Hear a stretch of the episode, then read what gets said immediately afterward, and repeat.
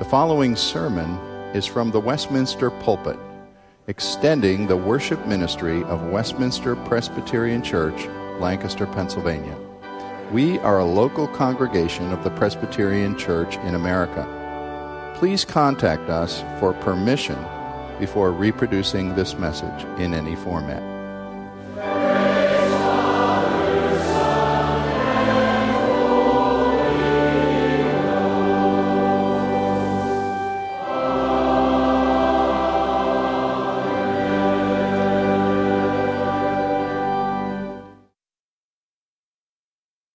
Invite you to turn with me to Hebrews chapter 11, one of the greatest chapters in the Bible as we begin a three part mini series on this important chapter of Hebrews.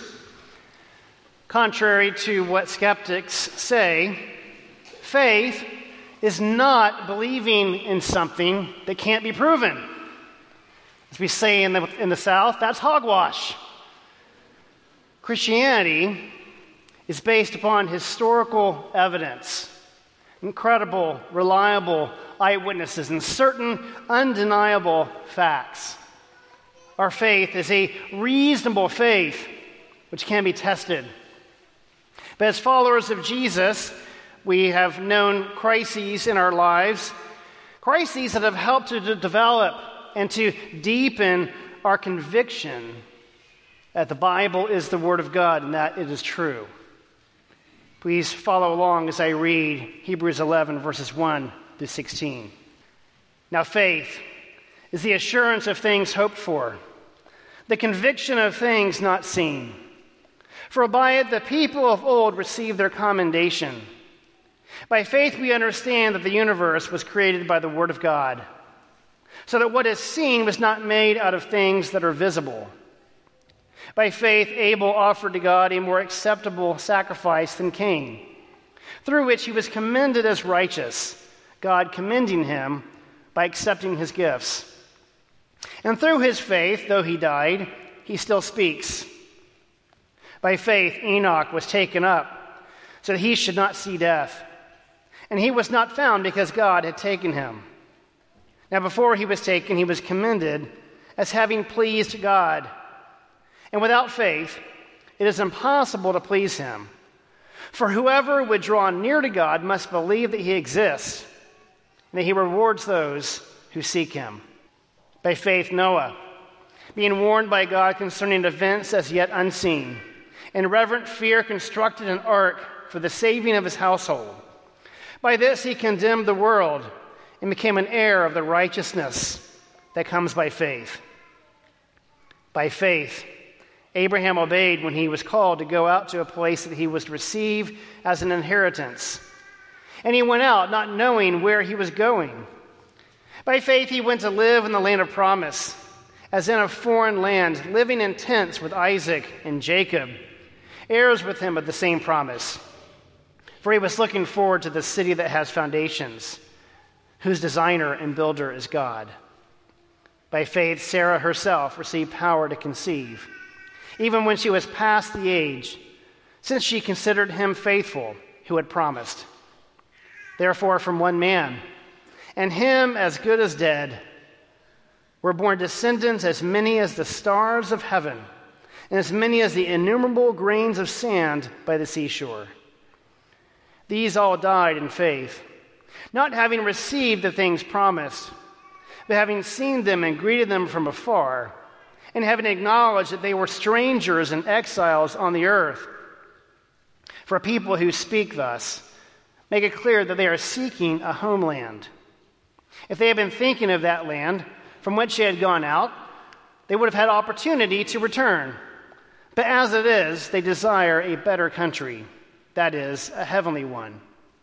Therefore, God is not ashamed to be called their God, for he has prepared for them a city. This is God's word. Father, once again, I would ask that the words of my mouth and that the meditations of each of our hearts might be pleasing and acceptable in your sight, O Lord, our rock and our Redeemer. Amen. Desperation is an ingredient for faith. A woman with a 12 year bleeding problem grabbed onto the hem of Jesus' robe, risking social backlash, for she, an unclean woman, dared to touch a holy man. Friends of a crippled man dug a hole in a roof to drop him at Jesus' feet to seek healing for their friend. Weeks ago, Dr. Curry preached the passage of the scandalous woman who crashed a dinner party to anoint Jesus' feet with her tears and her hair. Each of these were people in crisis, they were desperate. And in such situations, people take action.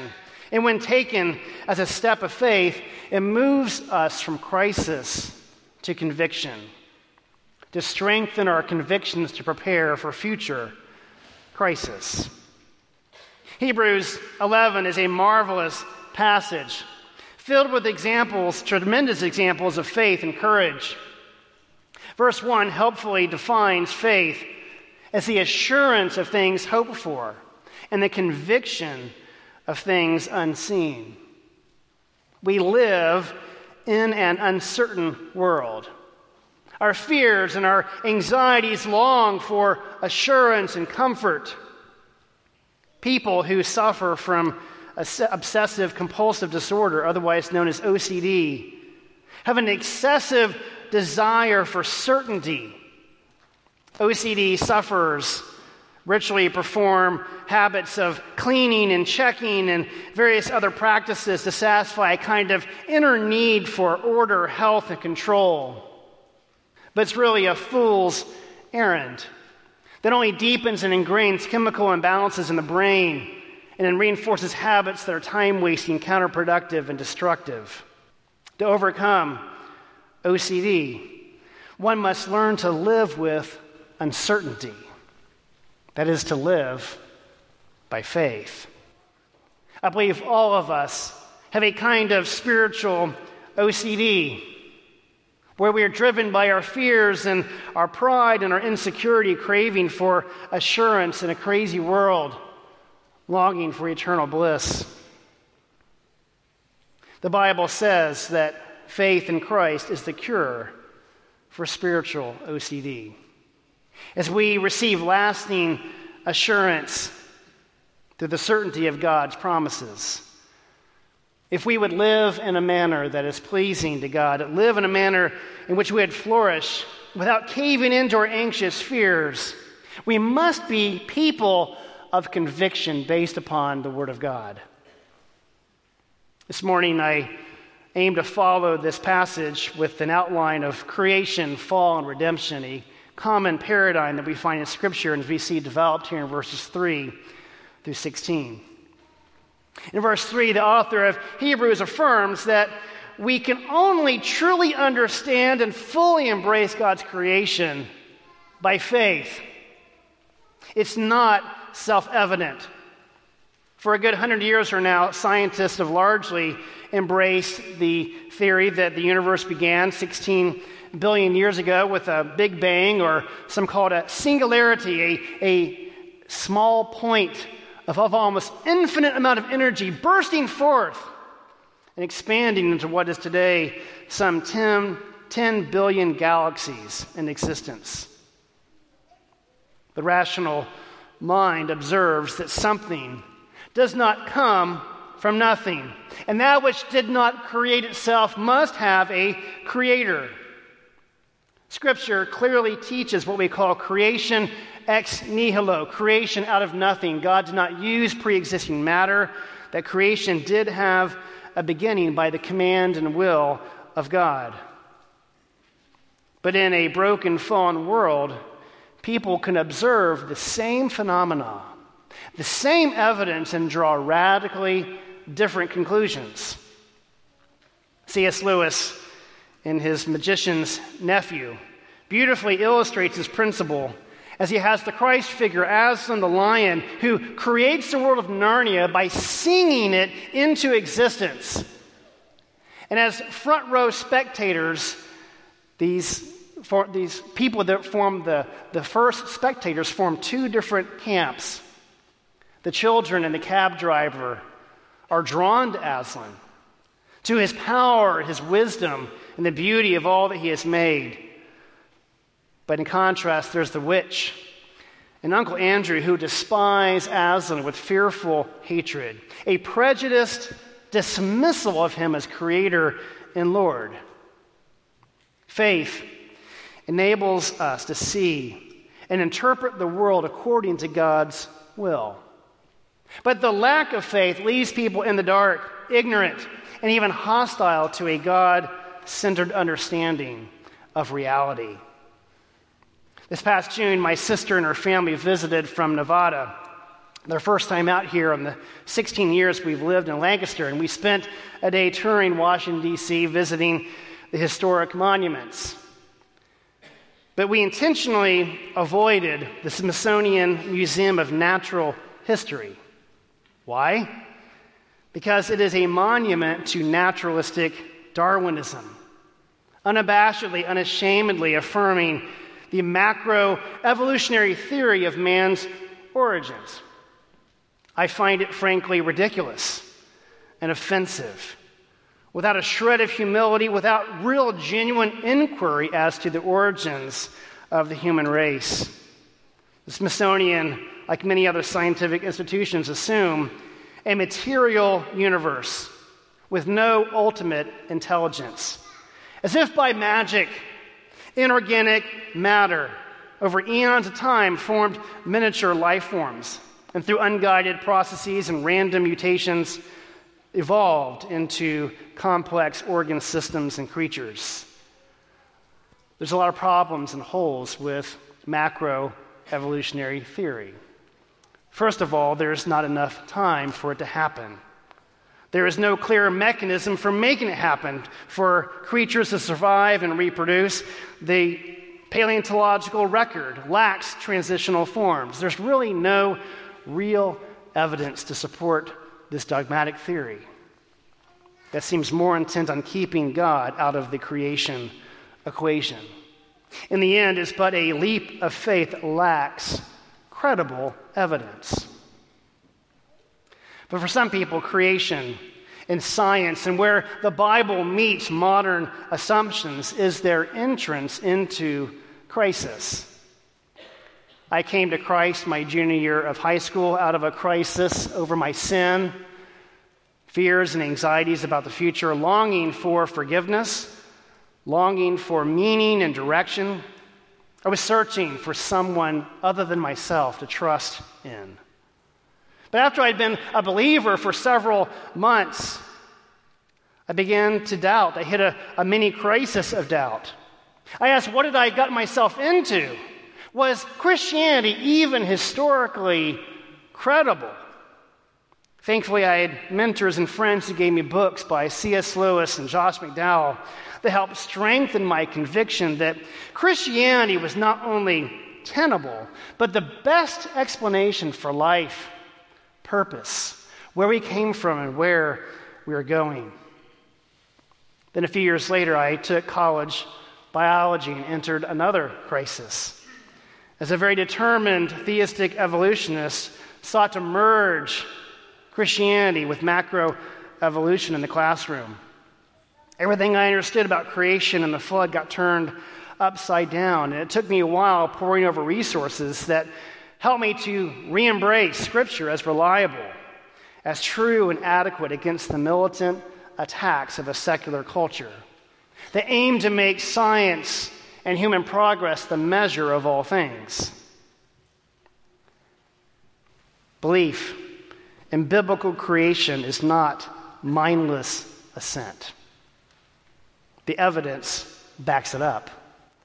But biblical faith and conviction are definitely required to endure the assaults of a secular age and to see and embrace God's view of reality. Secondly, the fall. In verses 4 through 7, we find examples of men who demonstrate the kind of faith that pleases God, and they appear on the pages of Scripture immediately following the fall of mankind. Abel, Enoch, and Noah remind us that by faith we can live in a way that honors God, even as we contend with a sinful humanity. and the sin in our own hearts.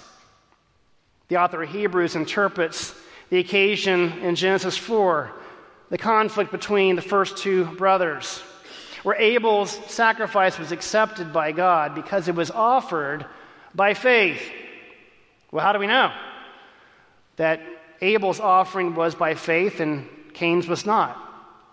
Well, some have suggested that's because, Cain, Abel offered his offering as an animal sacrifice, where Cain merely brought produce of the ground. But I reject that interpretation because later on in the Levitical law, grain offerings and other produce are acceptable sacrifices to God. I believe the key is found in Genesis 4, where it says that Abel brought the firstborn of his flock. He did not bring any old offering, and he did not delay. He brought his best, his first, trusting God to provide much, much more. It was true sacrifice. Cain, on the other hand, brought simply an offering, the leftovers, nothing special. You see, crisis followed the fall on how to worship God in a manner that is pleasing to Him. It turns out intention matters, sacrifice matters, faith matters in worship. Sadly, Cain will fail to humble himself as he receives a rebuke from God, but then go on to commit spiteful fratricide. Abel was a God centered, innocent man murdered for righteousness and becomes a forerunner of Christ. Living in an evil age, Enoch pleased God and so was spared the curse of death. His life demonstrates that without faith, it is impossible to please God. You can be a good and moral person, well liked and well approved of by others, but fail to please God. If your outward righteousness is merely natural virtue or coming from a self righteous heart, people can do all kinds of good things, but from insincere motives. Doing good to appear good, to gain materially, to boast or feel good about ourselves do not merit anything in the sight of God. But verse 6 commends the man who draws near to God, first believing that he exists, but then also earnestly seeking him. Living as fallen, sinful creatures should humble us and convince us that we are condemned apart from God's grace. Doing good is good, but without faith, without a living relationship, it is impossible to please God. The fall also reminds us that we face the crisis of death. In my college biology class, I also faced a crisis over the Noah and the flood account. For some reason, I had burning questions over how did Noah build the ark? How did he fit the animals inside? Was it truly a worldwide flood? I had to spend time studying what believing scientists had to say and poring over scripture to overcome my doubts and strengthen my conviction that the Word of God is reliable and trustworthy at every point. But one could accept the historical record, but still wonder how is it that God could wipe out the entire human race, save one family of eight people? Perhaps can pity the people who perished and believe that God is a monster. But according to Scripture, the real monster is human sin, rebellion, and unbelief. It's by faith that Noah constructed the ark to save his family and the representatives of the land animals. And so, doing so, condemned the world.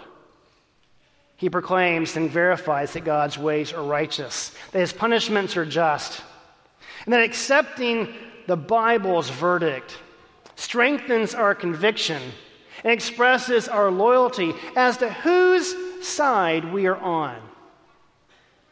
In The Magician's Nephew, young Digory Kirke is given a command by Aslan to fetch a magical fruit that will serve for the protection of Narnia against the evil witch. Once he seizes the fruit, he is confronted by almost overwhelming temptation by the evil witch herself. With her smooth guile, she urges him to eat the fruit to gain its power and its youth reviving properties.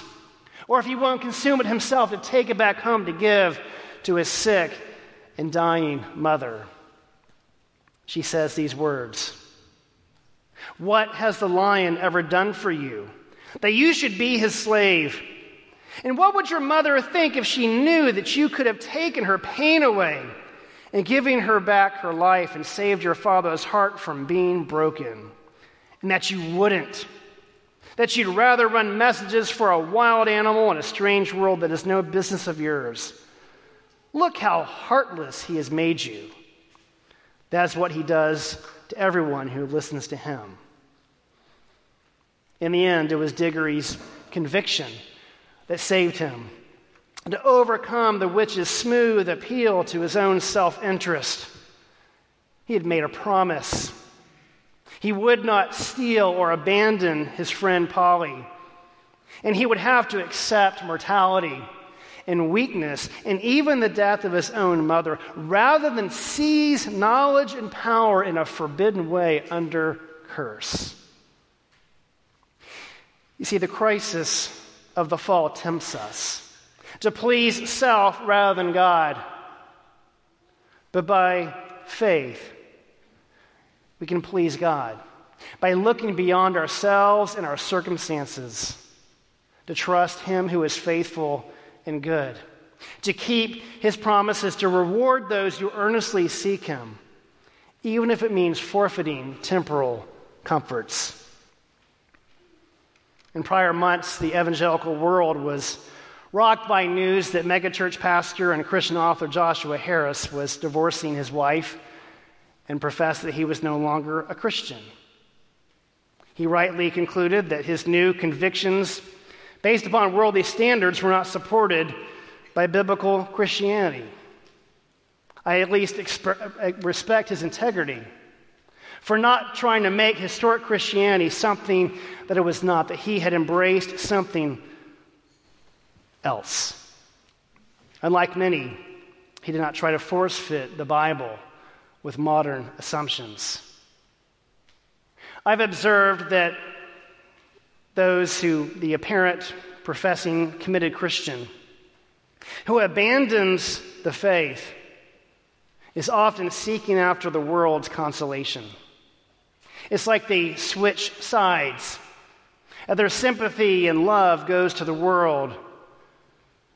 It's jumping ship from the safety of the ark to the floodwaters below. Like Esau, who traded away his birthright for a cup of stew. Temporal comforts are nothing more than temporary. The fleeting pleasures of sin the approval of the world and self affirmation are pitifully and woefully fall short of eternity. There will be crises that test our convictions. We may say we hold to biblical conviction until we face a rebellious teenager, the betrayal of a spouse or a friend, financial disaster, a terminal diagnosis, the moral failure of a trusted leader. All of these things and more will test our faith and reveal whether our convictions will persevere or be exposed as being false, being washed out like a sandcastle at high tide. We have a choice whether to be washed out with the world or to stand on the firm bedrock of faith in Jesus Christ. In the days of Noah, there was one way to be saved you had to be on that ark. And so it will be on the final day of God's judgment. There is one way to be saved. There is one way to escape the curse of this world and being punished for sin forever. Jesus is the ark. He is the refuge and shield from the punishment that we deserve. Thirdly, our redemption by faith. Abraham obeyed the command of God to go to a strange land to receive his inheritance. He would leave behind his family, all that was familiar, his comforts, his network, a place where everybody knew his name. Because God would give him a new name and through him bless the nations of the world. God's plan of redemption flowed through this man of conviction. Abraham would dwell in tents, live in vulnerable surroundings, in rural dwellings, as he looked forward to a city with foundations, whose designer and builder is God. This man, whose body was as good as dead, his wife, who was past the age of childbearing, were promised more descendants than the stars in the heavens or the sand on the seashores. That must have been hard to believe. Abraham and Sarah having long given up hope of having children of their own. It astounds me to learn that there are actually more stars in the known universe than there are grains of sand on all the seashores of the earth. The estimated number of stars is like in the order of one followed by 21 zeros. Unimaginable. The greatness and power of our God. And this is the God who fulfilled his promise to bless a 100 year old Abraham and 90 year old Sarah with Isaac, the laughing boy. Isaac, who brought forth Jacob, who fathered the 12 tribes of Israel. And the New Testament calls you and I sons and daughters of Abraham, not by natural descent, but by faith in Jesus Christ. Verses 12 through 16 go on to say that all of these people died in faith, not receiving the promises in this life, but were given eyes to see beyond. As strangers in exile in this world, they look forward to a better country, not being attached to this world. Some might turn these examples into some great saints, but we are reminded that they were flawed men and women. In July, I had the privilege of presenting the gospel to 10 Muslim men mosque leaders. And I very intentionally pointed out the areas where we disagree between Christian doctrine and Islamic belief. I pointed out that the Old Testament prophets were good men, faithful men, but flawed sinners in need of the redemption of Jesus Christ, who is the only perfect and sinless prophet. They respectfully disagreed, but it got their attention as we talked about many other ways in which we don't agree about the truth of God and redemption. Worldly religion seeks to make examples of the best of people to exhort us to live up to their standards. Hebrews will go on to commend these saints of old in the Old Testament, but the Bible makes it very clear they needed a Savior just like you and I. And that Jesus is not just another example. And He is more than a prophet, he is the sinless Savior. He is the Redeemer of all the earth, the only one through whom we are forgiven and reconciled to God. When God called Abraham, he promised to bless him and to, through him, bless all the nations. The Christian message is the only hope for the world. Sometimes the church has failed to be Christ's witnesses, missing opportunities to expand the kingdom, and as church history tells us, incurs God's judgments. The church in North Africa in the early centuries of the church was largely Romanized Christianity. But it failed to venture out and reach into among the indigenous peoples of North Africa, who centuries later failed to the spread of Islam. The Protestant Reformation was quite impactful, but even Martin Luther acknowledged that it really only reached into the urban elites, the educated, and the business owners, and failed to penetrate deeply into the masses of the common people. Church attendance in Europe has been low for centuries. It's nothing new. I don't believe there ever was a converted or reformed continent, and its secularism persists today. We face a world in crisis of mass migration, of more refugees in the world today than even during World War II, of failed nation states, growing social problems like fatherlessness, sex trafficking, and other terrible ills. Will we, those entrusted with the deposit of the faith in our time, will we meet these crises with conviction? Will we send our people and resources to reach the unreached? Welcome the alien and the stranger to our shores, witness to the growing number of unchurched people in our community. Will we resist the spirit of Jonah to hoard the gospel for ourselves, or will we freely share it, the life giving message of Jesus Christ, that all nations might know him? Today, we say goodbye to member Ruth Powers, a strong advocate for reaching the nations with the gospel. She and her husband, Marvin, started some 40 years ago American Home Life International a ministry that connects Christian families with foreign students coming to Lancaster for education and for learning English. Over those years, hundreds of students have been led to Christ, often coming from places where they were denied hearing the gospel message. Those of us who are redeemed, who have embraced the message of Christ in the heart, can't help but share it, to give it away God's redemption is the greatest gift, and it is the best news on earth. As a people of conviction, we labor to make it known, even when it brings crisis into our lives. When we send loved ones away to the foreign mission field, when we inconvenience ourselves to host a student, when we volunteer for a difficult ministry, when we disrupt an orderly church, when we welcome a stranger and numerous other small sacrifices we make, which in the end are really no sacrifices at all. But the privilege we have to serve the one who came to sacrifice for us. This is our conviction. Let us pray. Our great God and Father, you have given us a firm foundation upon which we stand.